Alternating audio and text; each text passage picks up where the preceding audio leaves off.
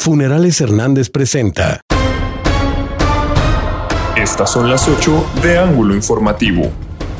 Murió niño de tres años tras ser atacado por un pitbull. Los hechos se registraron en la colonia Azcapotzalco de la ciudad de Durango. El infante fue llevado de urgencia al hospital materno infantil donde perdió la vida.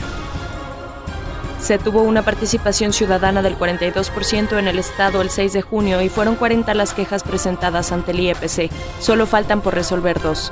Se instaló el 100% de las casillas, informó Roberto Herrera, consejero presidente del instituto. Ya como diputados electos, habré de convocarlos a todos, a todos sin distinto de partido. Serán convocados los diputados electos para conocer los planes a corto, mediano y largo plazo. Lo que urge de manera inmediata será trabajar en un mejor presupuesto federal para el próximo año, dijo el gobernador José Rosa Saiz Puro Torres.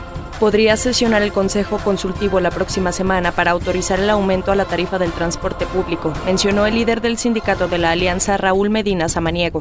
Los incrementos al combustible y las limitaciones por la pandemia han golpeado a los transportistas presentó el presidente del Congreso del Estado, Iván Gurrola, la nueva ley antilavado de dinero en Durango, con la cual habrá penas de 5 a 15 años de prisión a quienes cometan este delito y se combatirá más la corrupción.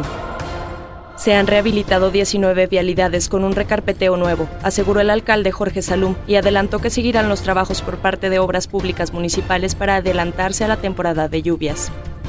No será afectada la vacunación con las actividades que se realizarán en las instalaciones de la FENADU con motivo de las fiestas de la ciudad.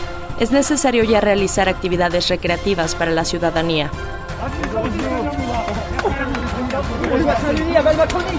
Es una falta de respeto. El que recurre a una agresión se exhibe como cobarde agreden al presidente francés Emmanuel Macron en una visita a una pequeña ciudad del sureste de ese país. El hecho lo lamentó el mandatario mexicano Andrés Manuel López Obrador. Corleone Pisa presentó